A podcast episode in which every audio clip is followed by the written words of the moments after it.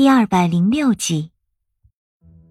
这一下似乎弄疼了陈世伯，一张稚嫩的脸上抽搐了一下，但很快就恢复了正常，双目平平的看着楚月。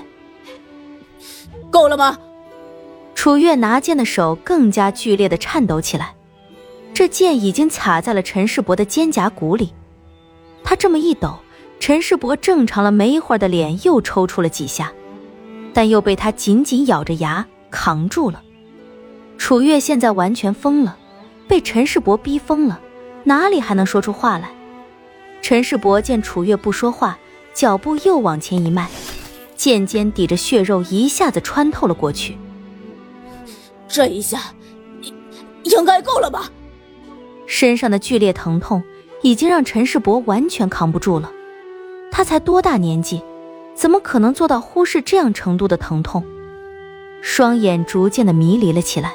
身子一晃一晃，但是却怎么也不倒下去。左肩上的鲜血顺着手臂、指尖滴在地上的沙地里，很快就只剩下一块鲜红的红斑了。楚月脆弱的神经那里受得了这样的折磨，也不知道自己哪里来的勇气和力气，用力一抽就将剑从陈世伯的身体里抽了出来。楚月这一下抽剑抽得很快。但那种疼痛却是比刺进血骨里更加不能忍受。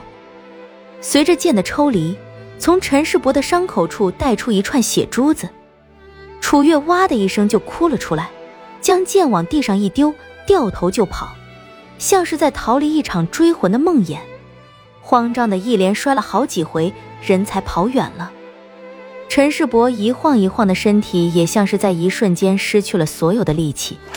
一个单膝就跪在了地上，也不用手捂住自己鲜血直流的伤口，苍白的脸上却带着一丝难以理解的笑意。他低着头，视线的边角之处有一只脚迈进来。他缓缓地仰起头，面前是姬奇一张沉痛的脸，一双空洞无神的眼睛低垂着，看着陈世伯。陈世伯的脸上依然是那一种似笑非笑的模样。咳了两声，问姬奇：“哼，师傅，这个债是不是要我还一辈子呀？”姬奇呆呆的看着半跪在自己身前的陈世伯，嘴角狠狠的抽了一下，一个巴掌狠狠的扇了过去。这一巴掌，姬奇使出了很大的力气，连他自己都感觉自己的手有些隐隐的疼痛，藏在袖子里的手都在细微的颤抖着。姬奇深吸了一口气，将头抬起来看着天上飘着的云彩，像是憋回去了什么东西。随着那一声长长的叹息，发出一句浅浅低吟：“哎，阿车，带你弟弟回去疗伤吧。”姬奇心里很难受，甚至于可以说有些隐隐作痛。李化生跟着姬奇整整五年，从来没有见他发过一次脾气。从来没有见过他这副神色，颓废、心痛、失望，所有的情绪毫无遮掩地表现在他的脸上，看起来仿佛一下子就苍老了十几岁。从那天开始，姬奇就对陈世伯彻底失望，彻底放弃了。也是从那一天开始，姬奇就再也没有主动见过陈世伯一眼。这两年的教导，这两年的心血。在这一刻，完全付之东流。那种透进心房的失望，就这样成了姬奇心里抹不去的伤。相比于姬奇的心伤，陈世伯自那一次之后，整个人的性情也再次发生了转变。但是这种转变说不上是好还是不好。姬奇再也不像之前那样对自己上心了，可是陈世伯却没有放松自己，剑练得更加勤，做事也更加稳健。没有了姬奇的教导，陈世伯甚至于比有姬奇教导的时候做得更好。再也不能从陈世伯的嘴里听到“师傅”这两个字，也再也不能听到陈世伯幽默趣味十足的俏皮话。那个风趣欢喜的小陈世伯，好像就那样不知因为什么就再也回不来了。对此感觉最真切的就是李化生和启进，欢喜的小陈世伯好像就在昨天一样。而他们却怎么也回不到昨天了。陈世伯开始隔离自己，隔离一切，甚至于连自己曾经用生命去保护的哥哥李化生也被他隔离在外了。他把自己封闭起来，在他那一片小小的世界里，他才能感觉到一丝丝的真实。似乎任何人都不可能再和他说上两句提及话，就连李化生也是一样的。陈世伯的话开始变得越来越少，他的性子也变得越来越孤僻，他手里的剑就成了唯一陪伴他的东西。不过，启劲是个例外，连李化生都受不了陈世伯的冷漠和孤僻，即便是李化生指着陈世伯的鼻子骂，他也不会有任何反应。